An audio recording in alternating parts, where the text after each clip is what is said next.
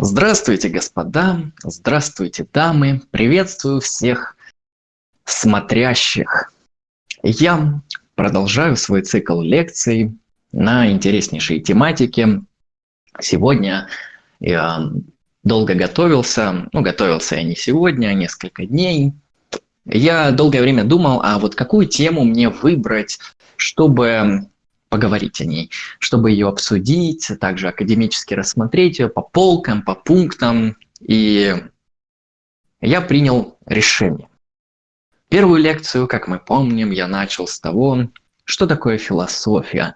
Я ее рассмотрел как мировоззрение, как академическую дисциплину и как искусство. Также описал структуру самой философии, выделил разделы, показал, какой раздел «Что изучается», рассказал о том, что это просто огромнейшая такая совокупность знаний, которая охватывает чуть ли не все на свете и все сразу, начиная от самых философских вопросов, вопросов метафизики, познания, теории ценностей, заканчивая новыми, совершенно недавними философскими исследованиями по философии кино, по философии музыки, по философии компьютерных игр даже, искусственного интеллекта и так далее. То есть философия, она огромна, она обширна.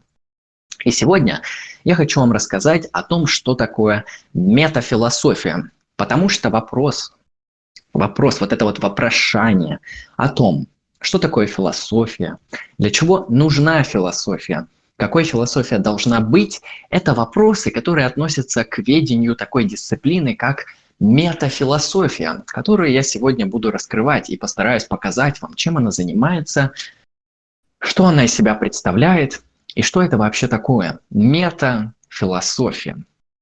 Так и обозначена тема данного эфира.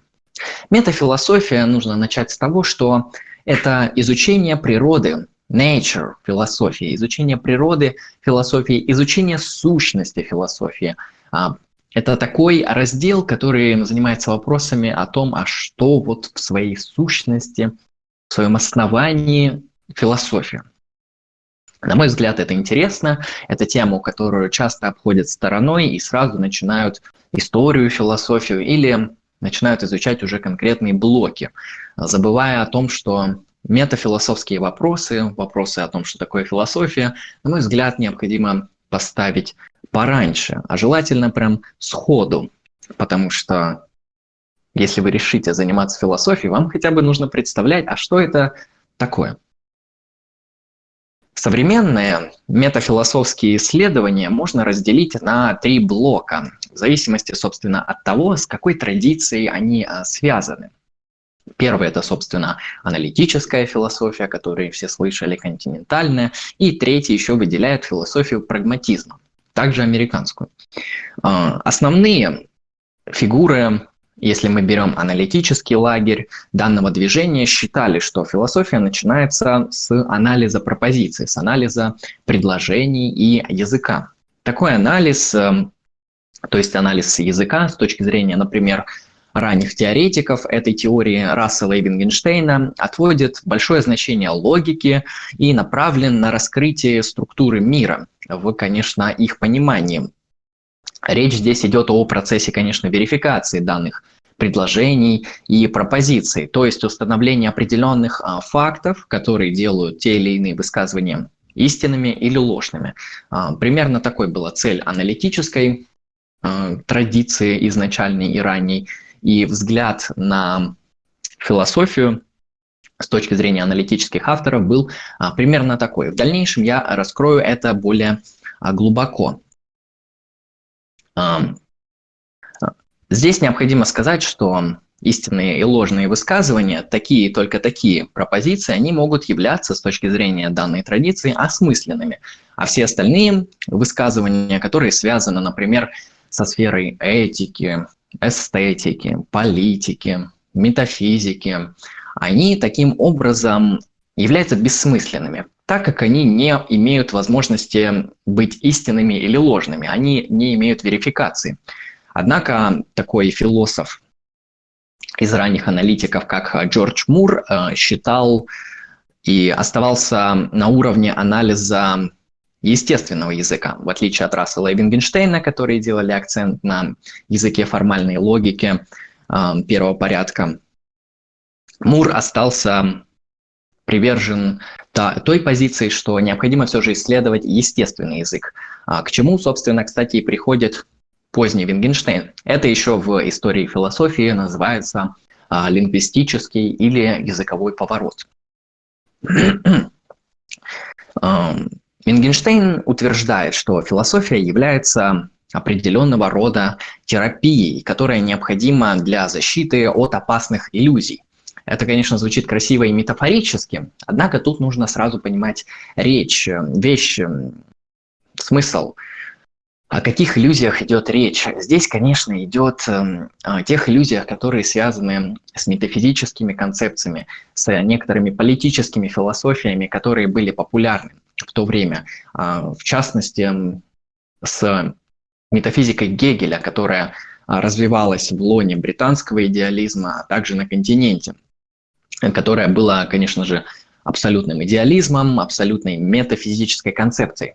Данные философы, они как раз-таки пытаются не спровергнуть вот этот дух этой метафизичности в философии того времени – это если мы будем говорить о некоторых таких а, исторических предпосылках. Метафилософские взгляды, таким образом, а, ранних философов-аналитиков включают идею о том, что философия таким образом есть терапия и может быть исключительно дескриптивной дисциплиной. Дескриптивной имеется в виду описательной, то есть она не может выносить какие-то нормативные следствия делать и утверждения. Она занята лишь эм, анализом языка и терапией языка, которая необходима для того, чтобы устранять некоторые а, противоречия, неясности, вот эти метафизические путаницы и бессмысленные, бессмыслицы, которые возникают а, в языке, когда мы его с точки зрения данных философов неправильно употребляем. Если мы будем говорить о философах-прагматиках, то они предполагали, что цель философии должна заключаться в следующем. Философия должна решать реальные проблемы, которые существуют здесь и сейчас в конкретной этической, политической, философской, научной и иной жизни и деятельности людей. И делали акцент на конкретных и прикладных проблемах, вопросах и методах и подходах в их решении. Это такой более прагматический взгляд на философию. Континентальные философы видели философию, я имею в виду сейчас 20 век именно, как э, эмансипативную практику. Ну, это нас, собственно, отсылает к деятельности франкфуртской школы и их вот этой всей критической теории, на основе которого в дальнейшем выстраивается такая вот философская школа или философская мысль, направление идей, как культурный марксизм и все, что с этим связано. То есть франкфуртская школа, она занималась конкретно анализом капитализма э, в таком левом ключе, однако она включала в себя теории э, фрей, фрейдистские, различных других левых теоретиков, того же Гегеля она брала в себя и переиначивала его диалектику, применяя так, как нужно в данном и конкретном исследовании. То есть франкфуртская школа – это конкретно очень серьезная такая относительно, да, где-то серьезная, где-то нет, а, критика существующего западного капиталистического общества, которая необходима и имеет свою целью как раз эмансипацию.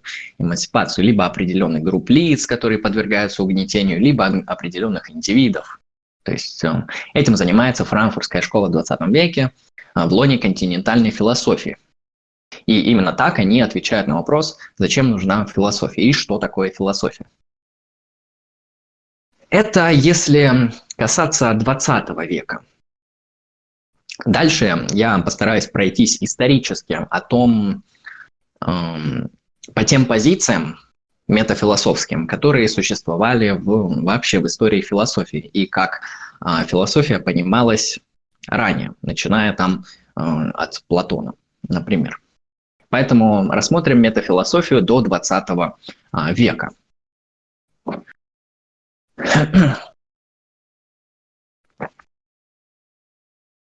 Метафилософия до 20 века. А, Платон в «Апологии Сократа» пишет, что философская жизнь – это лучшая из форм жизни, и то, что не философская жизнь, не стоит того, чтобы ее вообще прожить. Ну, тут, конечно, я немного спорно сказал в том смысле, что а, Платон так не утверждал. Платон так написал в своем произведении «Апология Сократа», и это говорит Сократ. Но по факту нету нигде утверждения «я, Платон, считаю так-то». А везде Платон скрывается, на мой взгляд, в большинстве своих диалогов за вот этой фигурой Сократа, а, которую он, конечно, везде вставляет, где он спорит, этот Сократ, со своим диалектическим методом, со своими оппонентами а, и решает те или иные философские вопросы с помощью этой вот разговорной маевтической практики. А, Сократ, по словам Платона, а, видел свою роль в том, чтобы помогать людям осуществлять рефлексивную жизнь, то есть жизнь, которая направлена на внутреннюю рефлексию, на познание самого себя, на обнаружение в себе вот этой огромной бездны, на обнаружение в себе незнания, и через это, через вот это абстрактное видение, через некоторую интеллектуальную интуицию, благодаря которой ты а, в каком-то смысле отчуждаешься от вот этого эмпирического мира, а, взглянув на себя, ты можешь обнаружить некоторые истины, которые не познаются чувствами, которые познаются исключительно разумом и интеллектуальной интуицией. И таким способом мы приходим к познанию а, идей. Конечно, там это все намного сложнее, и для этого необходимо, конечно же, суровое академическая подготовка. Именно поэтому Платон в определенные годы своей жизни открыл академию и учил учеников э, определенной своей философии. И в дальнейшем, когда уже Платона не стало, эта Платоновская академия э, существовала очень долгое время, где изучались, комментировались, по-разному понимались э, тексты Платона, философия Платона и его учения.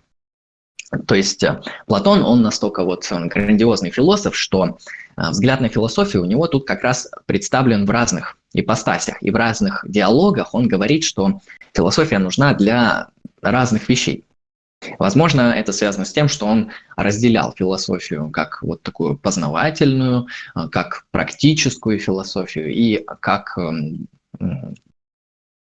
философию, которая объясняет строение космоса и мира, ну, метафизику, проще говоря. А, поэтому Платон говорит, что устами Сократа, что необходимо людям помогать осуществить определенную рефлексию. И с помощью сократического метода он показывал собеседнику его незнание, его недобродетельность, непонимание тех или иных вопросов. И через это он старался обратить человека к рефлексии. Это на самом деле интересная стратегия, на мой взгляд. Вот э, Сократ, насколько мы об этом знаем, мы знаем очень мало, но будем говорить, как будто знаем, что был такой человек, и он общался с различными людьми на площади, на рынках, в других местах тогдашней Греции античной. Он подходил к людям, э, спрашивал у них, «Э, вот ты, человек, занимаешься военным искусством, или ты человек, занимаешься политикой. Или ты вот софист, учишь философии. И задавал он им конкретный вопрос. Например, человеку, который занимается военными искусствами, а что такое мужество? Что такое вот добродетель мужества? И путем вот этого своего сократического диалога, путем этой тяжелой, где-то сложной, где-то довольно простой беседы через вопросы, вопрошания, уточнения тех или иных терминов, прояснения понятий, оппонент Сократа приходил к тому выводу, что он не понимает вообще, чем он занимается, по крайней мере, рационально. То есть э, какое-то у него практическое, интуитивное, непосредственное, нет дискурсивное понимание есть э, того, чем он занимается, например, понимание мужества или понимание красоты, если это художник, понимание э, философии, если это софист. Но Сократ показывает, что нет, что этот человек ошибается, и таким образом он а, вскрывает незнание в этом человеке. В этом заключался диалектический метод Сократа. А лучше я его предпочитаю называть маневтическим, чтобы не было никаких пересечений с диалектикой Гегеля. То есть маевтика. Это метод Сократа. Хотя, прошу напомнить, что сам Сократ, он, конечно, считал, что знает только то, что абсолютно ничего не знает. И поэтому он обращается с вопросами к мудрым людям, чтобы узнать хотя бы что-то. Но, как видно, некоторые мудрые на первый взгляд люди, которые разбираются в чем-то, на самом деле не понимают, чем они занимаются. Ну или понимают на другом уровне, не на том, которым нужно Сократу. Это одна сторона понимания философии у Платона и метаэтический взгляд Платона. Дальше, дальше. Говоря о Платоне, можно обратиться к его диалогу государства, где он пишет, что философы, они должны править, и только такое государственное устройство будет благим и справедливым. Например, а, в своем диалоге государстве он как раз-таки задается вопросом, а что такое справедливость? И отвечает на него, как я уже говорил, это когда каждый находится на своем месте, когда каждый занят своим делом. И выделяя три типа души, он говорит, что есть душа философа. Душа познающая, душа э, созерцательная, которая направлена на созерцание теоретических, интеллектуальных э, структур, которая максимально отдалена от этого эмпирического мира, ей это вот не интересно, а ей интересны вот эти все теоретические, абстрактные вещи. Э, то есть Платон в теории государства на самом деле очень много моментов описывает, вплоть до теории образования и того, должны ли быть в его государстве деятели искусства, поэты, художники, кинодеятели. Кино тогда не было, но вопрос актуальный. Это тоже интересно. Таким образом, здесь второй акцент и постась философии и метафилософский ответ на то, что такое философия. Философия – это такая деятельность, которая необходима для правильного, справедливого устройства государства. Потому что философ, человек познающий, знающий идеи и истины, только он может правильно организовать государство, только он может по достоинству считаться правителем и стоять во главе, организовывать государство с точки зрения справедливости. Потому что справедливость с точки зрения Платона – это идея, а идеи созерцаются философами, теоретиками. Также это могут быть э, жрецы, какие-нибудь э, интеллектуалы и так далее. То есть слово философа не нужно здесь воспринимать как человек, который занят академической философией. Нет, философ это просто человек, который теоретически направлен, которому интересны вот эти все возможные идеи, модели, теоретические конструкты. А, он может быть в одном обществе жрецом. Например, в обществе Индии высшая каста в традиционном понимании считается брахманы, а брахманы это жрецы. Но по факту а, философ и жрец с точки зрения Платона, это, в принципе, здесь он будет тождественен, потому что жрец в Индии также занимается познанием священных текстов, идей, тех или иных а, интеллектуальных структур. Поэтому нужно понимать здесь философа как мыслителя, как созерцателя определенных а, вечных истин.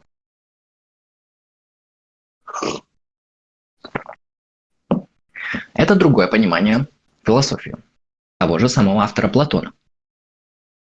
Далее, тот же самый Платон в диалоге Федон определяет цель философию как подготовку к смерти, как деятельность, подготавливающую к освобождению души от тела. С точки зрения Платона в данном диалоге философствовать – это значит учиться умирать. Как известно, у Платона была своя определенная теория души, которую он, собственно, описывает в диалоге Федон. А диалог довольно фундаментальный и значимый, поэтому, кому интересно, советую прочитать, конечно же, его. Там он, выводит, вы,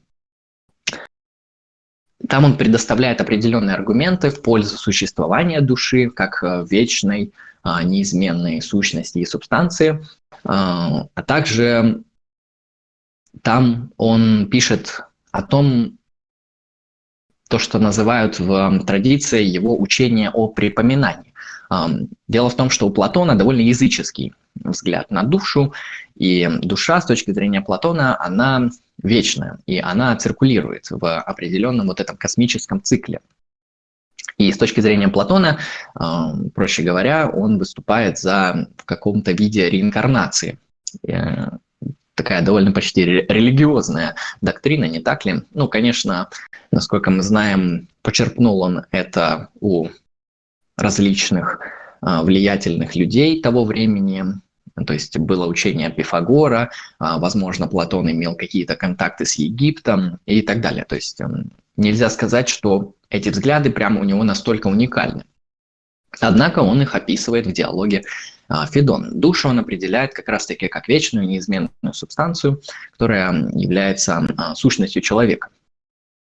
После смерти, которая а, попадает в мир идей для созерцания идей.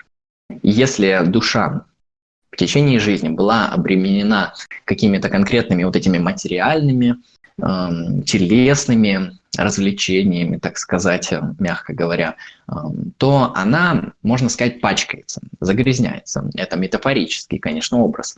И после смерти душа таким образом попадает не в мир идей, а в какой-то иной мир, потому что идеи для нее являются в каком-то смысле губительными. Они ее ослепят, ослепляют, э, потому что в течение жизни она не занималась тем, что созерцает идеи, то есть она не занималась философией. Поэтому с точки зрения Платона а философствование, философия – это определенная подготовка души к смерти для созерцания идей.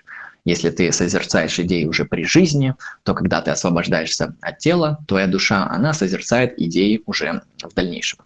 Это еще один взгляд на то, зачем нужна философия и что она, нужна, что она вообще делает. То есть тут в каком-то смысле это чуть ли не религиозная практика подготовки к смерти что тоже довольно а, интересно.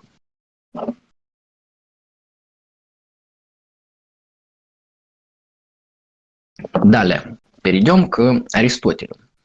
Аристотель, отвечая на метафилософские вопросы, зачем нужна философия, он говорит, что Философия, конечно, у него, у него есть определенное деление там на науки, то есть есть высшие науки, есть практические науки, прикладные, теоретические и так далее, которые выстроены иерархично. И философия с точки зрения Аристотеля, она изучает самые общие и фундаментальные причины и принципы сущего. Таким образом, философия изучает вот эти основные структуры бытия, и поэтому, с точки зрения Аристотеля, это божественная наука в каком-то смысле, потому что изучая некоторые вечные структуры мира, ты приобщаешься к божественному, потому что сами эти структуры мира являются божественными, потому что они несмертные. Поэтому в понимании Аристотеля здесь, конечно, философия – это наука наук, изучающая божественные истины, а, которая необходима на самом деле она не необходима, она не прагматична, не полезна, она ценна самой себе. Аристотель на этом довольно много настаивает, то что философия – это такая деятельность, которая не имеет прагматической пользы, которая не нужна зачем-то. Это та деятельность, которая ценна сама по себе. Сама в себе она имеет ту или определенную а, ценность. То есть, э, если какие-то прикладные действия и науки, ну там, он приводит в пример те или иные ремесла. Можем привести в пример те или иные а, виды деятельности, которые нужны для чего-то. Там инженерия, архитектура, кулинария, машиностроение. Все это нужно для создания тех или иных а, материальных благ. Однако, так как они нужны для чего-то, то они служат. То есть в каком-то смысле такие науки прикладные, такие деятельности, роды занятий и искусства, которые являются прикладными, с точки зрения Аристотеля, они являются рабами, рабскими, в том смысле, что они подчинены какой-то цели. Но есть же и науки, которые не подчинены целью. И как раз-таки это философия. И с точки зрения Аристотеля философия, так как она не подчинена вот этим вот а, каким-то необходимым, обязательным, прагматическим основаниям, то есть нельзя ответить на вопрос с точки зрения Аристотеля, Зачем философия? Она цена сама по себе. Нельзя сказать, для чего она. А, если машиностроение нужно, чтобы строить качественные машины, то философия нужна ни зачем. Она в своего рода самодостаточна, она как, если мы будем проводить аналогию для понимания мысли, она как аристократ. Вот есть рабы, а есть аристократы. Рабы служат для чего-то, для обеспечения, возможно, себя и для обеспечения а, аристократов. А аристократ, он служит для себя. Он есть такое бытие, которое необходимо и ценно в самом себе. Мы, конечно, не одобряем рабство, а, но Аристотель его одобрял, потому что это дух его времени, конечно, хотя во многом он и спорил с представлением о рабстве как о хорошем институте. Он говорил во многом то, что с рабом можно и дружить, то, что раб – это тоже человек, который просто вот оказался в таком положении по тем или иным обстоятельствам, но, в принципе, в основном он, конечно, был апологетом. Ну, я бы сказал, что у Аристотеля такой довольно неприятный для современности взгляд на то, кто рабы, а кто нет.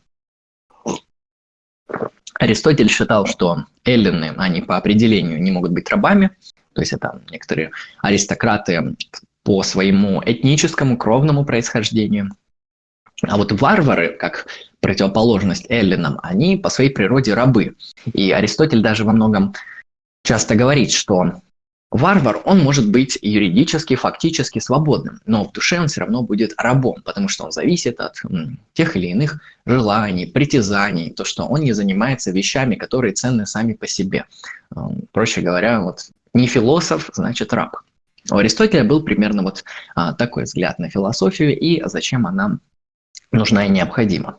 Политику и этику, которую философию, которую Аристотель также относил к разделам философии, которую он активно систематизировал, изучал, и его трактаты по политике и этике, на мой взгляд, а, прекрасны и интересны, а главное, довольно легко и понятно написаны. В отличие, например, от метафизики, политику и этику Аристотель определял как прикладные науки, конечно же, целью которых является воспитания или в каком-то роде создания добродетельных граждан. То есть эти науки, они необходимы для того, чтобы воспитывать в людях добродетель, э, создавать добродетельных людей и граждан. Примерно такой взгляд у него был на политику и этику. Далее. Перейдем к позднему эллинскому периоду, к Риму хотя не только Рим, но поздний эллинизм. Сюда входят такие философские школы, которые развивались уже позже. Это стойки, кинники, эпикурейцы и э, подобные течения различных сортов и видов. Дело в том, что эти люди, эти лица понимали философию, конечно же, немного по-другому, нежели ее понимал Платон и Аристотель хотя они вроде находятся даже в рамках античности. Данные люди понимали философию уже как образ жизни, как некоторую конкретную практическую деятельность, как э, практику существования. Были римские стойки, самые популярные из них э, Марк Аврелий, Санека, Эпиктет.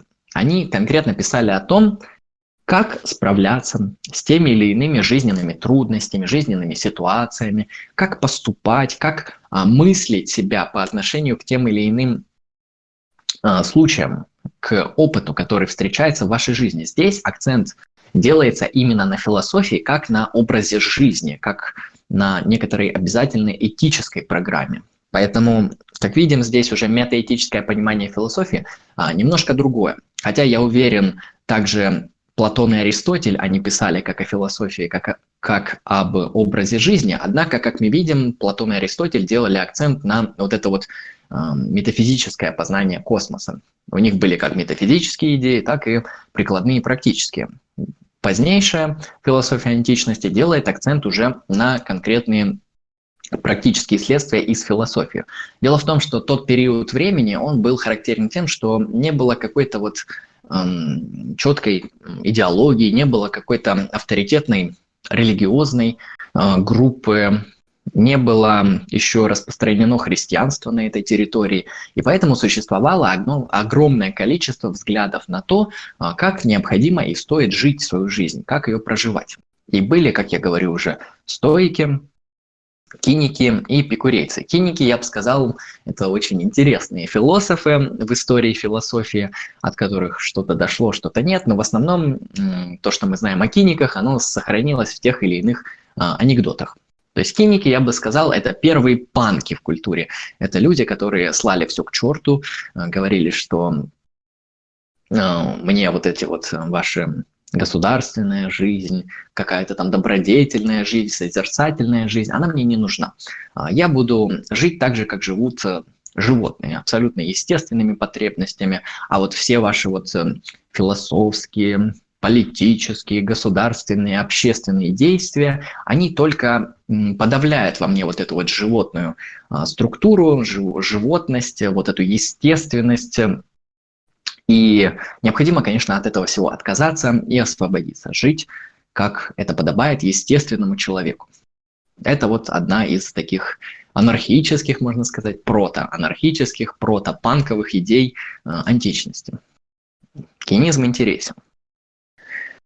Э, была также философия э, эпикуризма, эпикурейства. Ну, короче, эпикурейцы были. Это последователи Эпикура. Эпикур – это у нас такой интересный тоже античный философ, который говорил о том, что основной ценностью и целью жизни а, является отказ от страданий, уменьшение страданий а, настолько, насколько это возможно. И уменьшение страданий ведет к счастью, к благополучию, к такой здоровой, качественной, мирной и спокойной жизни. Можно сказать, что Эпикур часто неправильно понимается. Причем он неправильно понимался уже э, в его современниками. Его современниками он толковался не совсем правильно. Конечно, от Эпикура у нас довольно мало осталось. Насколько мы знаем, у эпикурейцев были там целые метафизические взгляды, из которых каким-то образом вот следовали их этические взгляды о том, что а, удовольствие является высшей ценностью. Однако как достигать эти удовольствия, разные эпикурейцы, последователи, уже понимали по-разному.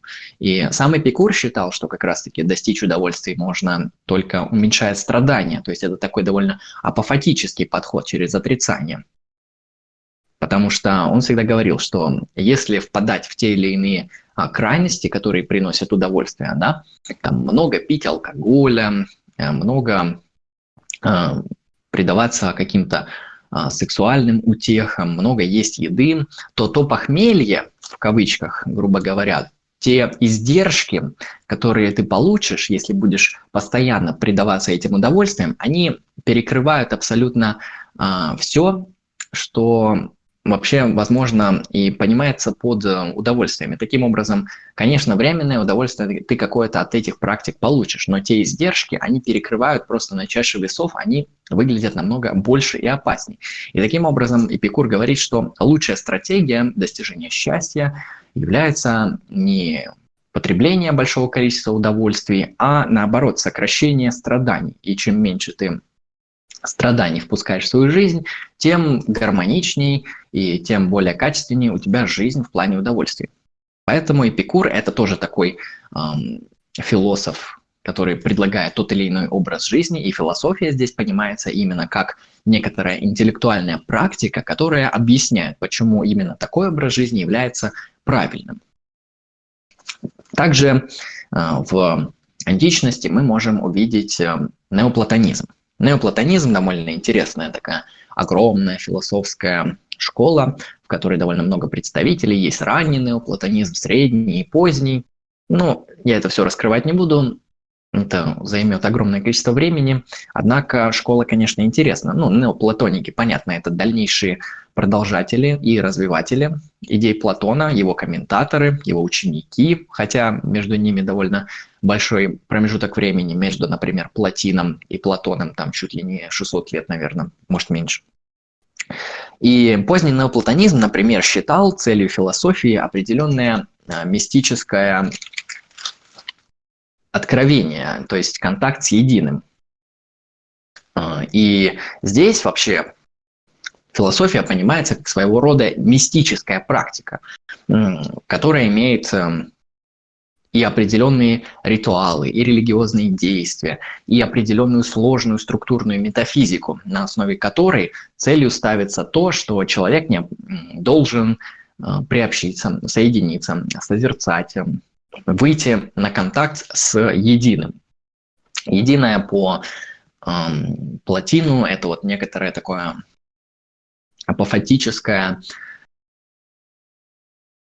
основная точка бытия, из которой вот э, все остальное бытие эманируется в силу э, некоторой мощности, в силу абсолютного содержания бытия этого единого происходит эманация. И эманация там создает несколько структур, и таким образом формируется целый огромный космос. То есть единое создает много, там дальше возникает мировая душа, которая оформляет тем или иным способом материю, и возникает уже физический мир.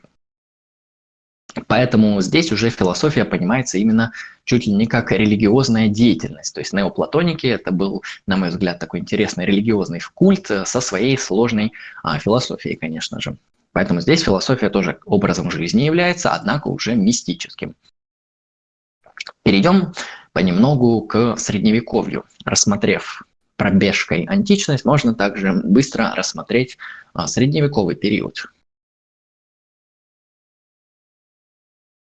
Могу сказать следующее. Дело в том, что средневековью, вот этому периоду, философия, она еще называется медиевистическая философия, философия средних веков, эм, во многих отечественных учебниках, в современной какой-то литературе уделяется довольно мало внимания. И есть, на мой взгляд, очень серьезный и большой предрассудок о том, что средневековая философия – это темные века, что там ничего не было, что там была одна разруха, интеллектуальная жизнь не присутствовала, и вообще как бы это вот такое вот несчастье, которое произошло с западным миром на определенном промежутке времени. На мой взгляд, это, то, что я сейчас сказал, является абсолютным мифом. И средневековье, конечно, это не философия нового времени, но нельзя сказать, что средневековая философия ничего из себя не представляла. И, на мой взгляд, мощность мысли, которая была в средневековой философии, она не уступает некоторым а, современным философам и некоторым философам нового времени. Хотя, конечно, она от них отличается. Средневековая философия делает акцент эм, уже немного другой. Дело в том, что если до этого, как мы показали в античности, философия понималась как э, некоторый способ познания мира э, или как образ жизни, то средневековая философия ставит философию на место служанки богословия, так и называют ее. А, дело в том, что Средневековье характеризуется некоторым теоцентризмом, распространением христианства и обоснованием а, тех или иных христианских доктрин, в том числе с точки зрения философских аргументов. Потому что, как мы знаем, христианство представляет из себя довольно сложную, структурированную, интересную где-то, но необычайно широкую и огромную теологию, которую, по которой написан не один том вообще трудов. И философия здесь понимается как служанка богословия. Зачем? И что имеется в виду? Есть священное писание. Возможно, в какой-то момент, если мы берем период схоластики, возникает уже священное предание. То есть это учение отцов церкви. Это теологические работы по толкованию священного писания. И философия, она нужна как некоторый метод, как некоторая герменевтическая практика, как практика, которая аргументируется, показывает через силлогизмы, которые берутся у Аристотеля, обосновывает через категории Аристотеля те или иные а, богословские понятия. То есть есть богословие, есть священное писание. Однако священное писание, как мы известно, как известно, оно написано во многом притчами, во многом мифами, где-то метафорами, где-то просто историческими событиями, которые а, не представляют из себя какой-то учебник. И часто из священного писания непонятно, что имеется в виду. Для этого, для этого нужна определенная работа толкователей, а, работа тех людей, которые понимают, что здесь происходит вообще, как это интерпретировать, как это понимать, как это соотносить с контекстом всего священного писания. И как раз-таки для этих целей, для этих практик нужна философия. И философия средневековая, вот самый популярный автор один из самых популярных авторов средневековой философии, их, конечно, много, это Августин Блаженный. Шестой век нашей эры уже. А, с, человек с очень интересной биографией. Кому интересно что-нибудь у него почитать, почитайте «Исповедь». Не пожалейте, произведение отличное, замечательное, интересное, влиятельное. Там много философских, экзистенциальных идей, литературоведческих. И вообще исповедь Августина оказала очень сильное влияние на дальнейшее развитие вообще западной культуры и мысли. Когда-нибудь я, наверное, что-нибудь расскажу об этом подробнее, об этом авторе. Но сейчас не об этом.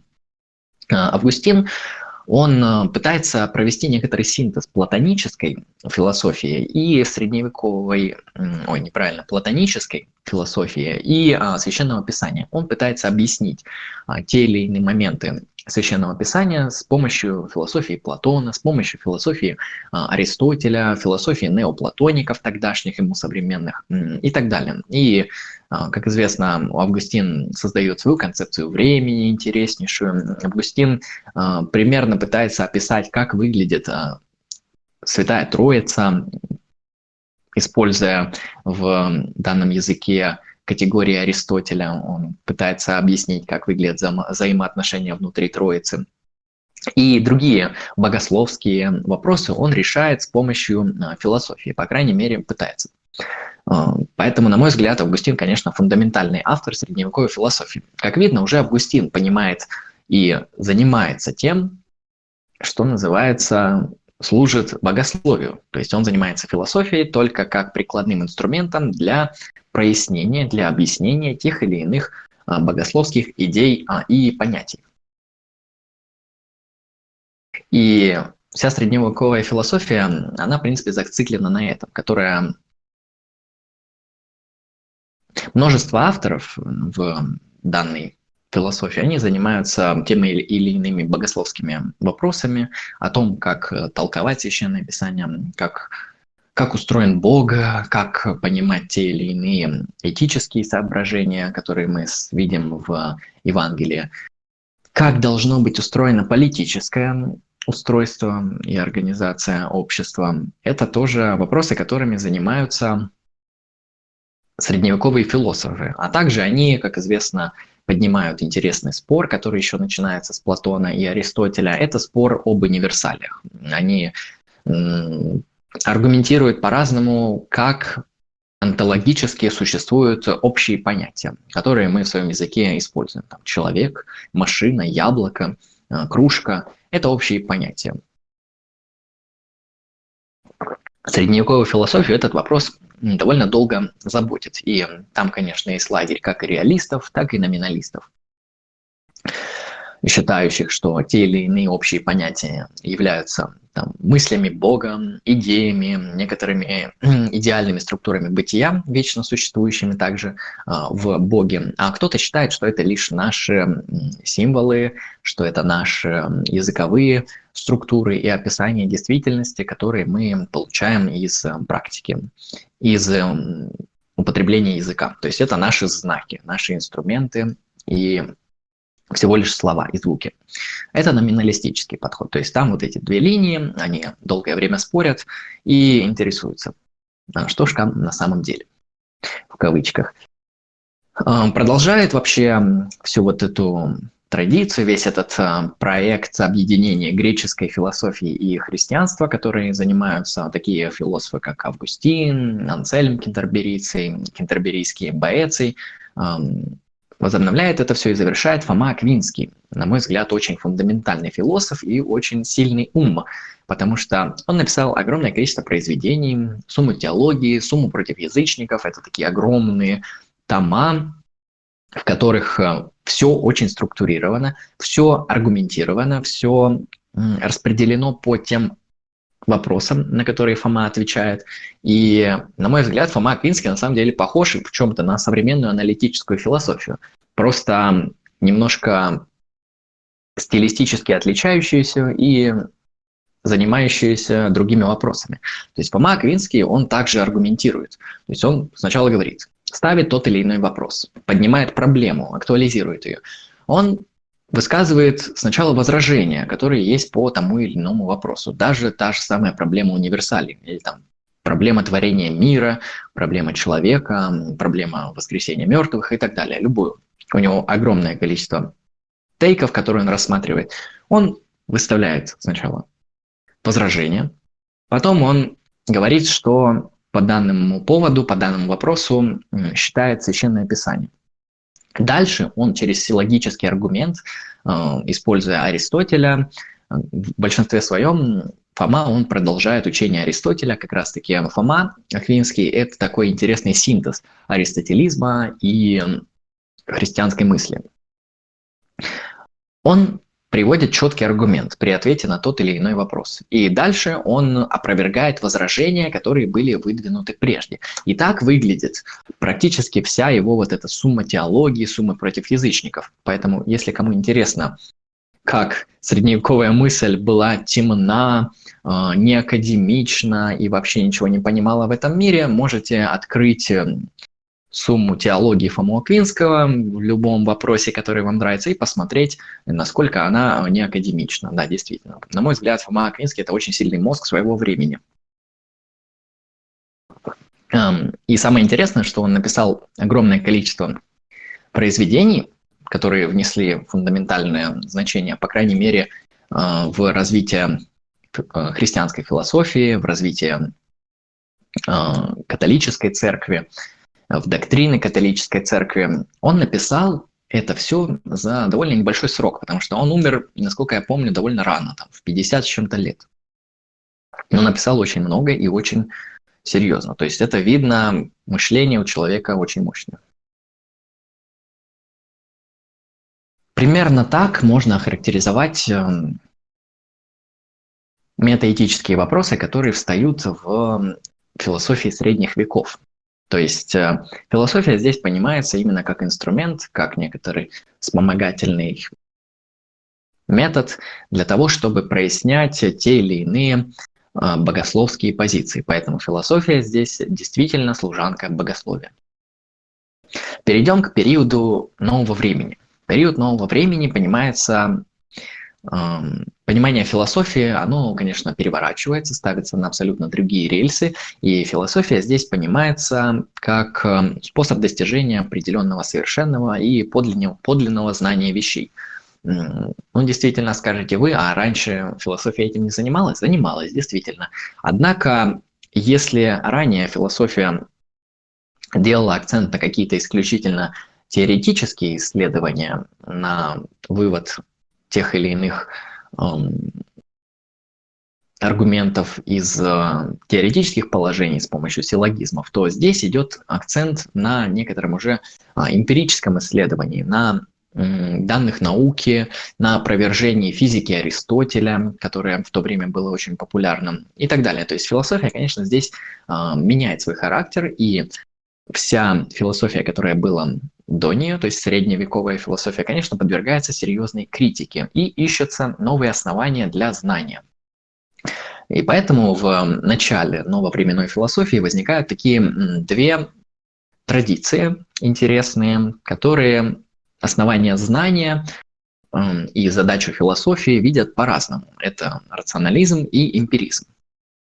А, как было сказано, философия у них понимается как способ достижения полного знания о мире. Однако две эти традиции, они считают источником знания довольно разные вещи. Ну, относительно. Если мы берем традицию эмпиризма, которая начинается с Бекона, Лока, продолжается Беркли, Юмом и уже более современными эмпириками, то здесь тезис основной, что все наше знание, которое мы имеем, оно у нас имеется исключительно из опытов. И все наше знание, которое мы можем получать, мы его можем получать только благодаря органов, органам чувств. То есть все знание у нас, так сказать, входит в нас опытно. Это одна традиция, эмпиризм. И вторая традиция – это рационализм. Рационализм считает, что, конечно, определенное знание мы получаем из опыта. Но дело в том, что в разуме есть определенные вещи, которые в опыте мы не наблюдаем. и встает, собственно, вопрос, а как такое знание мы могли получить? И рационалисты стоят на тех позициях, что определенное знание мы получаем как раз-таки неопытным путем. Например, тут сразу, конечно, непонятно, о чем идет речь. Например, знание геометрических фигур, потому что в природе мы никогда не наблюдаем круги, Знание чисел. Мы в природе никогда не наблюдаем числа. Особенно какие-то огромные числа, например, миллиарды в миллиардной степени. А, вроде как мы можем апеллировать этими общими понятиями, даже высчитывать что-то. Однако само это знание, оно в опыте не содержится. Ты нигде в природе не найдешь эм, числа. Так же, как и нигде в природе, в физическом мире ты не найдешь э, круг, квадрат. Ты можешь найти что-то, что подражает кругу или квадрату, но идеальный круг, как он понимается геометрией, э, ты не найдешь. Также и знание о Боге которая с точки зрения Декарта в нас а, имплицитно вшита. По крайней мере, Декарт так считает. Вот, то есть это две враждующие такие линии. А, далее, можно сказать, поздняя эпоха модерна, когда эпоха модерна дальше развивается, а, появляется Кант, такой интересный философ, который на самом деле примеряет спор рационалистов и эмпириков, и его метафилософские позиции, конечно, уже выглядят немного по-другому. А, он говорит, что философия, она необходимо для того, чтобы ответить на три основных вопроса. Первый – это, все, наверное, об этом слышали, что я могу знать, что я должен делать и на что я могу надеяться. Это метафилософская позиция Канта. И дальнейшие его развиватели, которые немцы тоже, которые развивают его идеи, которые отталкиваются от него как от фундамента, а, приходят к разным выводам тоже, для чего нужна философия. На мой взгляд, интересен Гегель, который философию рассматривает как форму самопознания абсолютным духом самого себя в понятиях. То есть есть философия, это некоторое знание о мире а, в понятиях. И дух абсолютный, он познает сам себя в понятиях, то есть это и есть философия с точки зрения Гегеля. Именно так понимается и рассматривается философия по Гегелю. То есть э, довольно-таки исторически. Потом, конечно, возникает э, левое гегельянство, Маркс, а, Энгельс, и они уже понимают философию немножко по-другому, э, как конкретную такую политическую практику, которая необходима для того, чтобы изменять мир и так далее.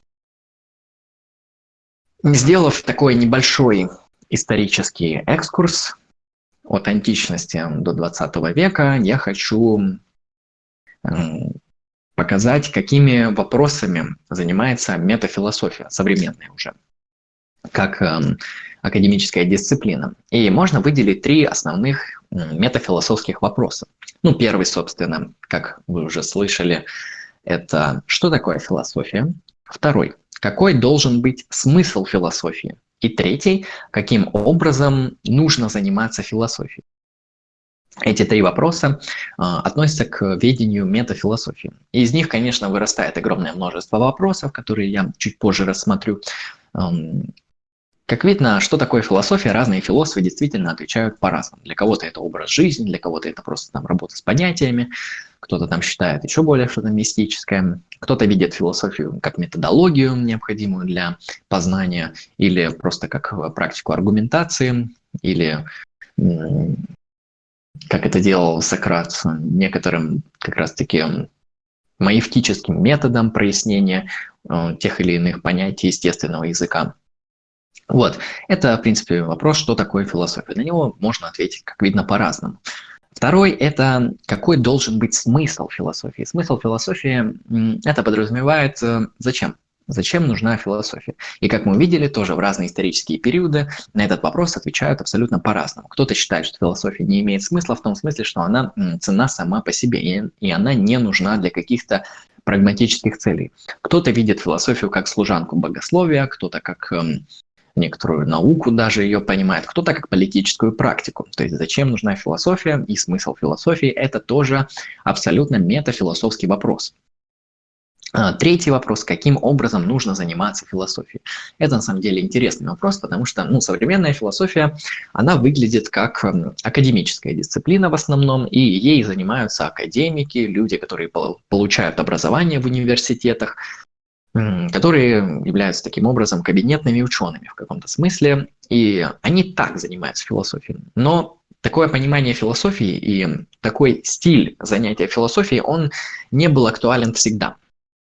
Как мы увидели, философия когда-то понималась как образ жизни. И сейчас даже некоторые философы, например, Пьер Адо, они понимают философию именно так, как некоторую практику жизни.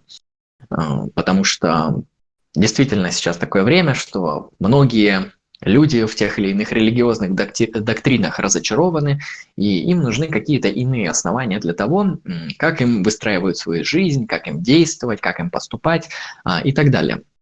И здесь философия, она, конечно, отвечает на вопрос, а, как тебе нужно жить, и выступает как образ жизни. И таким образом, если отвечать на метафилософский вопрос так, то заниматься философией нужно через практику действий определенных, через свою жизнь, через проживание, через конкретное действие. Причем это действие может быть э, не только на личностном уровне, не только твоей этической программой, но может быть и политической программой. Это уже будет философия как э, такая политическая практика, что тоже разделяется многими философами, причем в современности. Как я уже ранее сказал, эм, данные вопросы, они создают огромное количество кейсов малых, которые также относятся к ведению метафилософии. И Здесь я приведу несколько примеров вообще, чем может заниматься метафилософия и на какие более мелкие конкретные вопросы она может отвечать.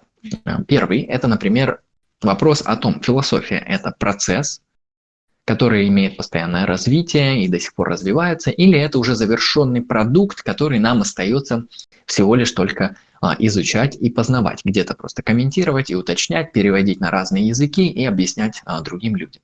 А, то есть это процесс, который идет, который длится, или это уже завершенное абсолютное явление, которое устарело в каком-то смысле и остается только с ним работать как с чем-то готовым. Второй вопрос интересный. Какого рода знания может достичь философия? И это действительно такой сложный вопрос, который относится к сфере эпистемологии. А, во-первых, ставится вопрос о том, может ли вообще философия достигать знания. И если она достигает знания, то какого рода это может быть знание? На мой взгляд, конечно, философия может достичь определенного знания. Это знание аргументативное, с помощью аргументов, с помощью мысленных экспериментов мы можем отвечать на те или иные вопросы. На мой взгляд, вот основные два метода, которыми пользуется современная, по крайней мере, философия, это аргументация и это мысленный эксперимент, который показывает состоятельность или несостоятельность тех или иных идей. Поэтому отвечать на этот вопрос тоже можно по-разному и придерживаться разных метафилософских позиций. позиций. А, далее, Третий вопрос. Как понимать философские разногласия? Действительно, это прям четко видно, что философия на протяжении всей вообще своей истории не имеет консенсуса. Вообще, это, наверное, та наука, в которой, та дисциплина, в которой вообще нету консенсуса. Философы спорят. Философы всегда не согласны с какими-то другими философами.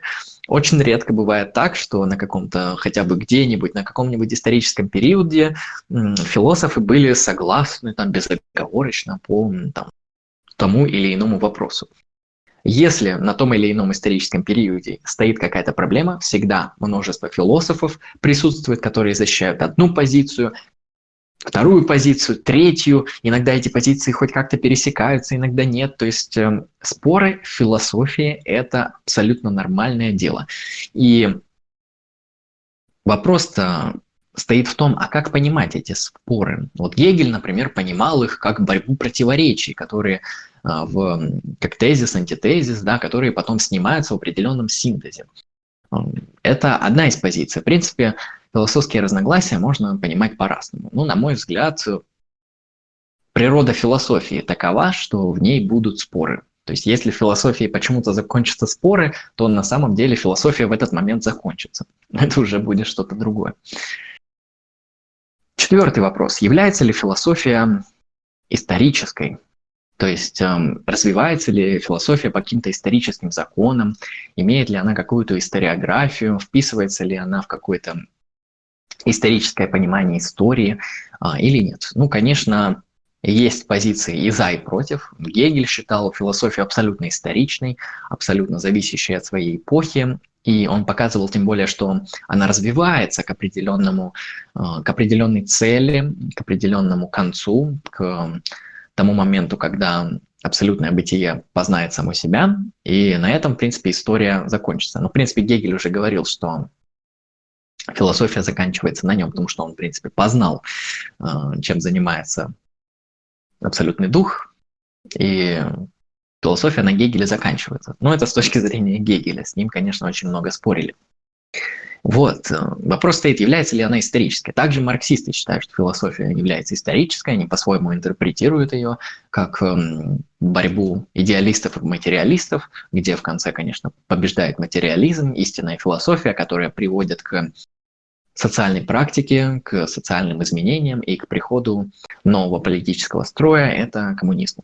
И так, в принципе, движется история. То есть философия, конечно, здесь понимается по-гегельянски, исторично, но э, выводы и цели у нее немножко другие. Следующий вопрос, пятый. Должна ли философия сделать людей лучше, счастливее? И действительно, вот Аристотель, например, считал, что такие науки, как э, политика, этика, а, сейчас это раздел философия, они как раз-таки нужны для того, чтобы создавать тех или иных добродетельных граждан, чтобы делать людей действительно лучше. Но многие с этим, конечно, не согласятся. Кто-то скажет, нет, нет, нет, вот эти вот делать лучше, а что такое лучше, что такое сделать людей счастливее, почему этим должна заниматься философия. Нет, нет, нет, пожалуйста, вот не лезьте, мы как-нибудь сами разберемся, в чем наше счастье, и каждый знает вообще сам, что для него счастье.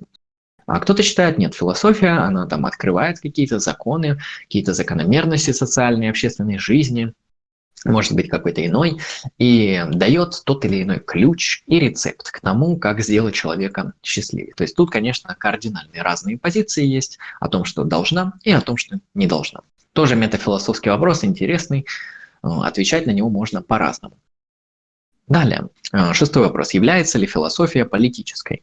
Конечно, многие скажут, ну, очевидно, ведь посмотрите, столько политических идеологий используют ту или иную философию в своих целях. И в этом смысле философия является действительно политической. А, также можно говорить о том, что философия зависит от политики. И та или иная существующая политика может а, направлять движение философии где-то насильно, где-то не очень, где-то через цензуру, где-то через свободу и так далее. То есть э, вопрос ставится так, является ли философия политической? И должна ли быть философия политической? Или философия не должна заниматься этими вопросами, а вопросы политики, вопросы организации общества оставьте каким-нибудь э, иным лицам и решайте это другими путями, а философия пусть занимается какими-то иными сферами. Следующий вопрос. Какой метод и типы доказательств подходят философии? Конечно, вопрос о том, что считать доказательством, что считать знанием, которое достигла философии, стоит уже довольно давно. И э, Существует огромное количество разных подходов. Но, на мой взгляд, э, философия, как я уже говорил ранее, достигает свое знание с помощью двух методов. Это аргументация и это мысленный эксперимент. Иногда оно может, в принципе, пересекаться. То есть мысленный эксперимент часто используется как эм, аргументация чтобы показать противоречие тех или иных позиций, или наоборот показать, что а, здесь работает так-то, значит, тот или иной аргумент будет работать в данном а, примере с возможными мирами. То есть э, мысленный эксперимент, да, это создание определенного возможного мира с теми или иными положениями, э, которые подчеркивают тот или иной философский вопрос, и из этого уже выводится аргумент и ответ на то, как необходимо ответить на него.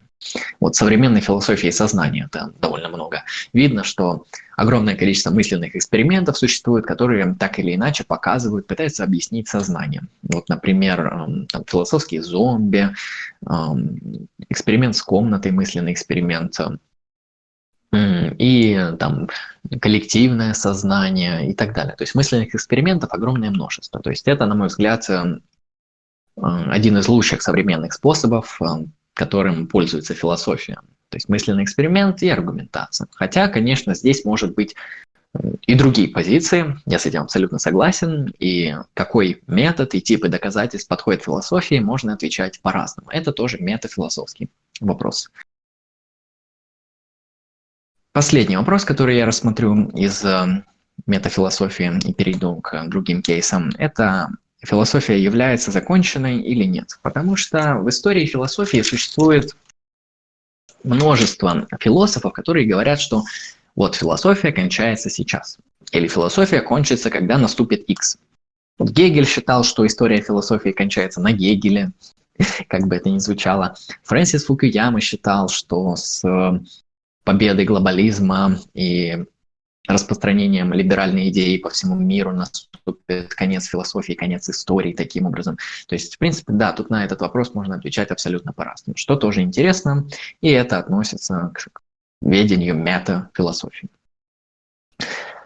Одна из дефиниций метафилософии – это, получается, исследование природы философии, как мы говорили ранее. И здесь можно подойти по-разному. Альтернативный взгляд рассматривает метафилософию как эм, философию философии. Сейчас я проясню, что имеется в виду. Подразумевается, что метафилософия – это применение методов э, философии к самой себе. Это одна из позиций. И если мы возьмем определение Томаса Куна э, на философию и то, чем он считал философию, то мы получим следующее. Философия – это дисциплина, которая изучает базовые понятия других дисциплин. Исходя из этого определения, конечно, нельзя назвать метафилософию философией философией, потому что философия должна изучать другие дисциплины. Однако, ну, сделаем такую академическую щедрость, давайте расширим это определение и добавим, что философия изучает базовые понятия своей дисциплины и других дисциплин. И тогда, когда философия, с помощью философских методов изучает такой предмет, как философия, то это получается философия философии. Это один из подходов эм, к тому, что считать метафилософией. То есть метафилософия – это, проще говоря, раздел философии. Это один взгляд, конечно. Другой взгляд, он э, выглядит немножко по-другому. И можно сказать, что таким образом существует два подхода к пониманию метафилософии в, по крайней мере, современном англоязычном мире. Первый, как я сказал, философия – это философия философии. Метафилософия – это философия философии. А второе – это как взгляд на философию сверху и за ее пределами. То есть метафилософия – это взгляд на философию свысока, метафорично.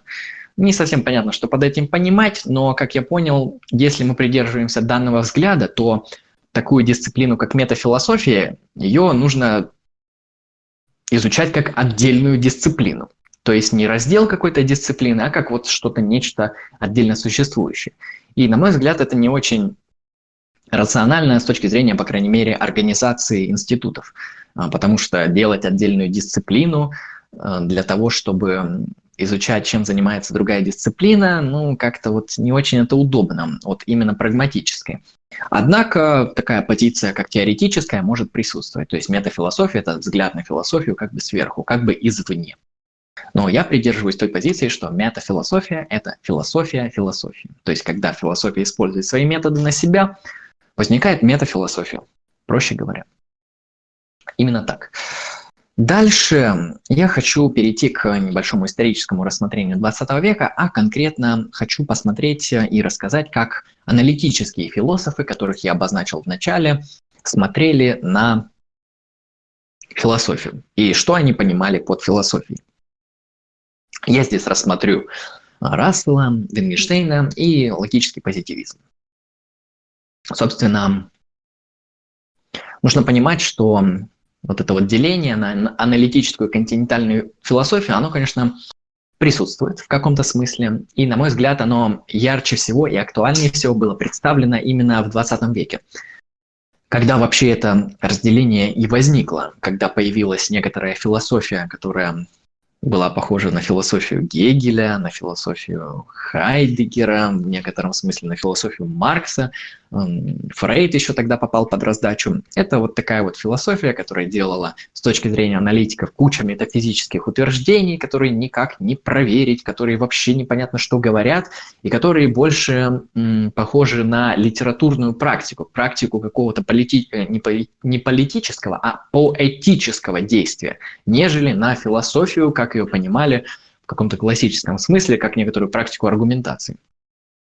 И э, мысленного эксперимента, а также выводы из них. То есть э, дело в том, что это довольно интересно. В 20 веке, в 19 веке в философию приходят вообще в кавычках, э, широким таким термином, можно сказать, романтики. То есть э, появляется Ницше, который вообще шлет к черту философию в ее классическом смысле, особенно в виде Канта, который очень скрупулезно все аргументирует, все пытается прояснить, объяснить, систематизировать и показать это все в виде цельной огромной системы сложной. Ницше говорит, нет, философия это некоторая такая поэтическая практика, поэтому Ницше пишет афоризмами, Ницше пытается философствовать не с помощью аргументов, а с помощью некоторых интуиций, с помощью донесения до людей вот некоторого чувства, объяснения, как вообще жить. То есть Ницше философ жизни, как его называют.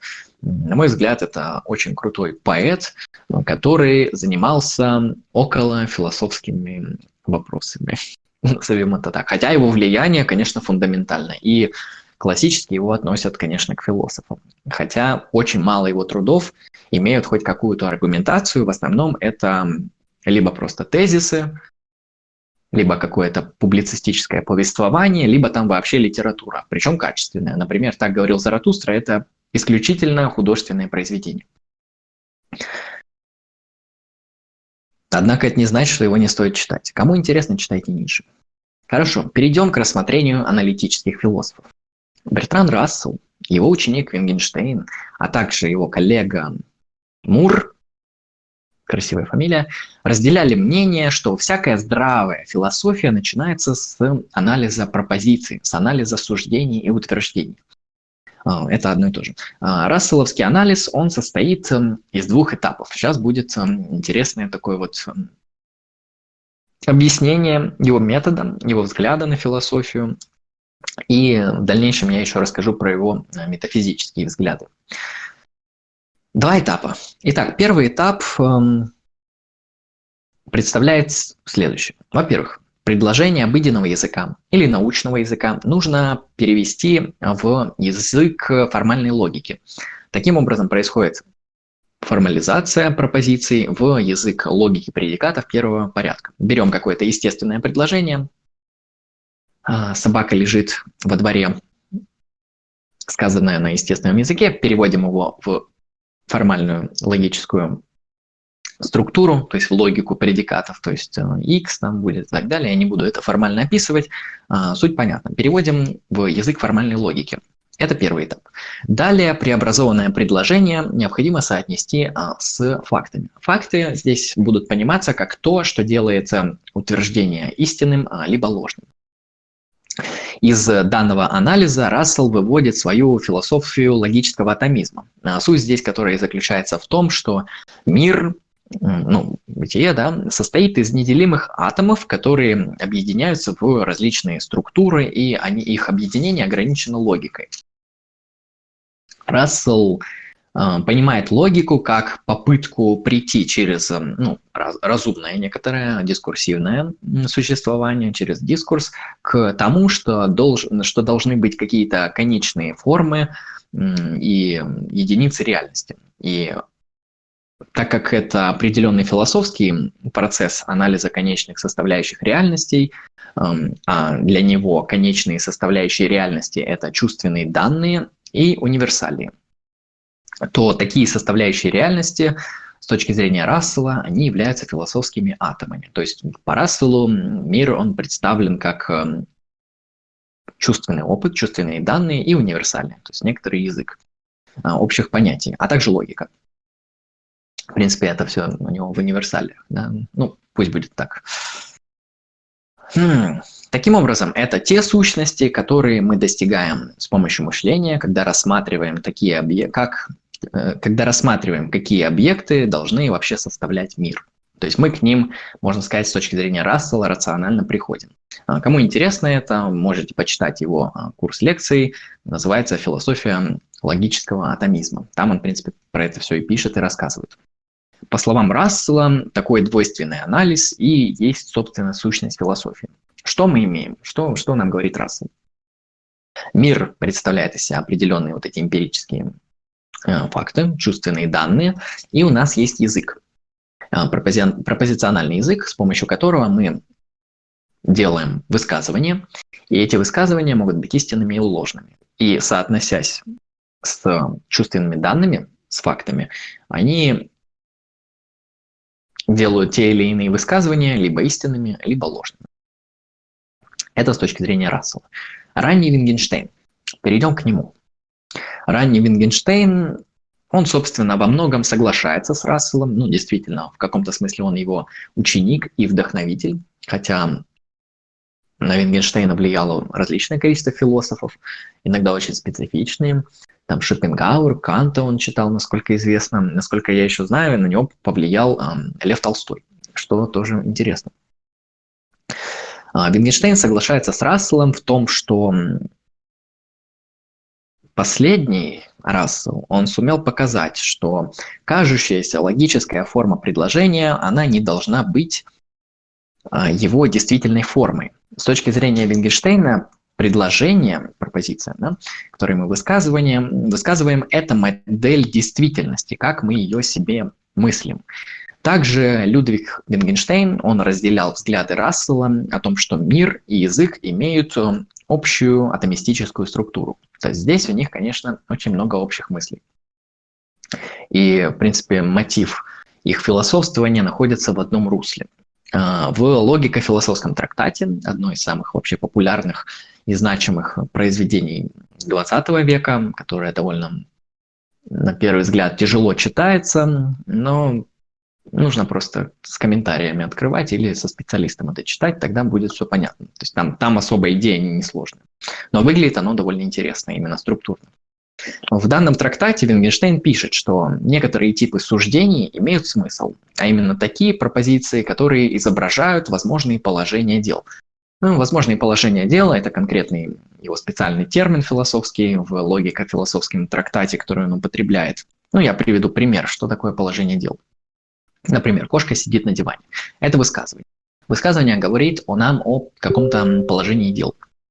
И данное высказывание, оно э, может соотноситься с фактами и становиться таким образом либо истинным, а, либо ложным. А, при соотнесении таких пропозиций с фактами, пропозиция, как я сказал, обретает предикат. Не предикат, истинность либо ложность. Предложения логики и математики, они с точки зрения Вингенштейна являются тавтологиями. Они ничего таким образом не изображают. И все предложения этики, эстетики, метафизики, таким образом они не имеют никакого смысла, потому что они пытаются изобразить то, что не является возможным положением дел в мире. И они их претензии обречены. То есть с точки зрения Вингенштейна эм, данные предложения, они говорят нам о том, чего нету в фактах. И они таким образом бессмысленны. Они отсылают к тому, чего нет. Таким образом, метафилософский смысл, логика философского трактата заключается э, в том, что вся философия есть определенная критика языка. Или, как Вингенштейн еще выражается, определенная терапия – вот, в отличие от Рассела, Вингенштейн. Правильнее будет сказать эм,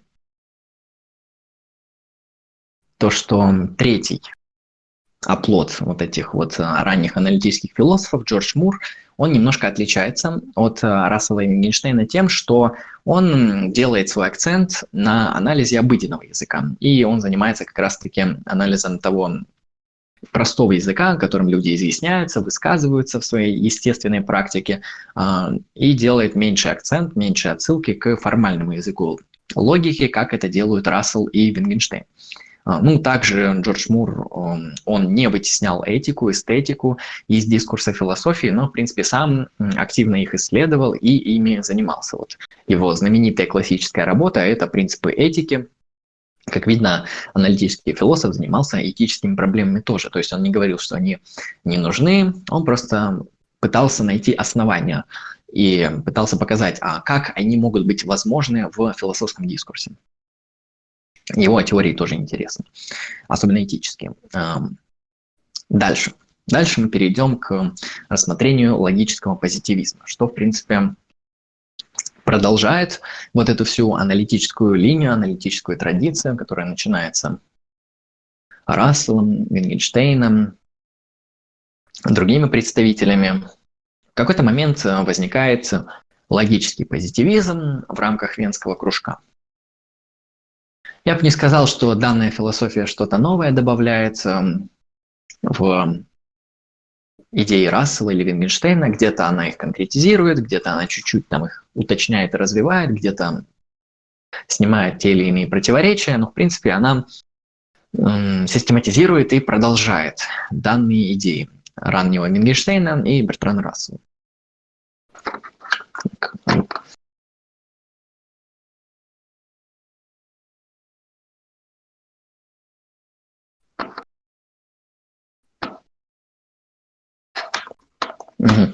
А, хорошо, продолжим. А, я приведу интересную цитату из манифеста Венского кружка. Задача философской работы заключается в разъяснении проблем и утверждении, а не в изложении специальных философских терминов. Метод этого разъяснения, этот метод называется метод логического анализа. Это цитата из манифеста Венского кружка.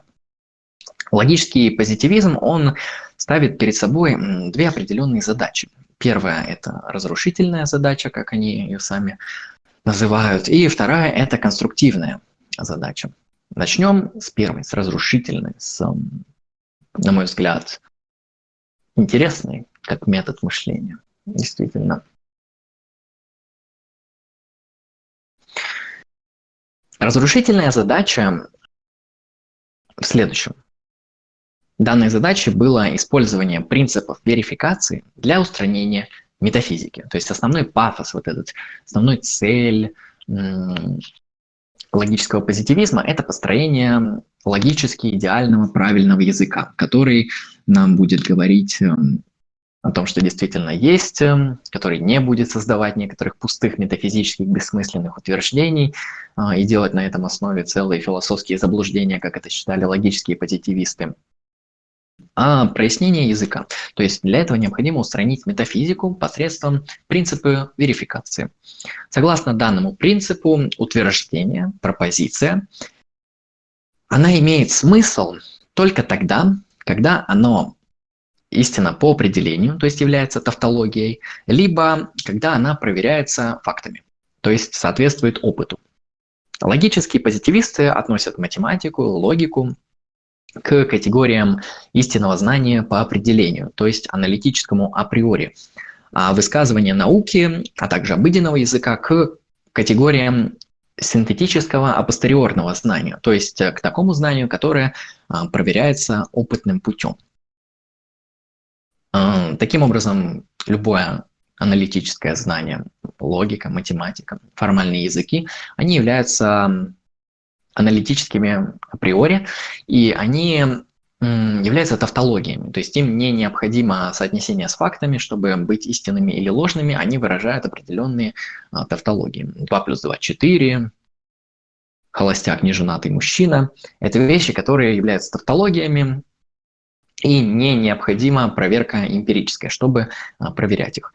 А верификации подлежат утверждения о фактах пропозиции, высказывания, которые при соотнесении с фактами э, становятся либо истинными, либо ложными. Все остальные высказывания признаются правильно, бессмысленными.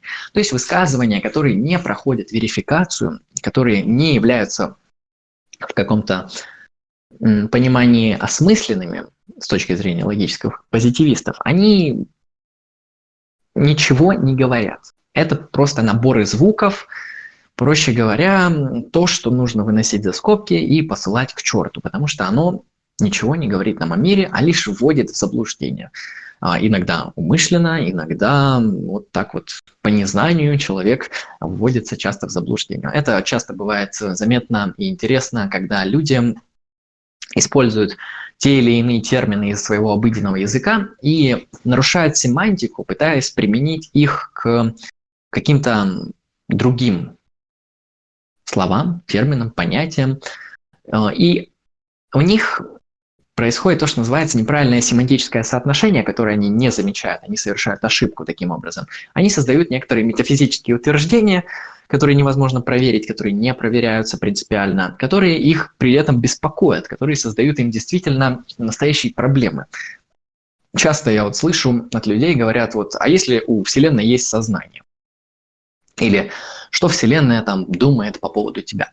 Э, ну, это неправильное использование слов. Слово «сознание», то, как мы его используем в обыденной практике, то, как мы его определяем, то, как мы отграничиваем сознательного человека от бессознательного, там, спящего или в каком-то ином состоянии, оно неприменимо к таким вещам, как вот космос, как Вселенная. Нельзя сказать, что совокупность всех звезд неожиданно мыслит. Ну, что, что это значит? Или а, находится не спящими. То есть, ну, это неправильная семантика. Когда люди употребляют те или иные слова и термины, им нужно быть эм, осторожным, чтобы не попасть в такую так называемую ловушку языка.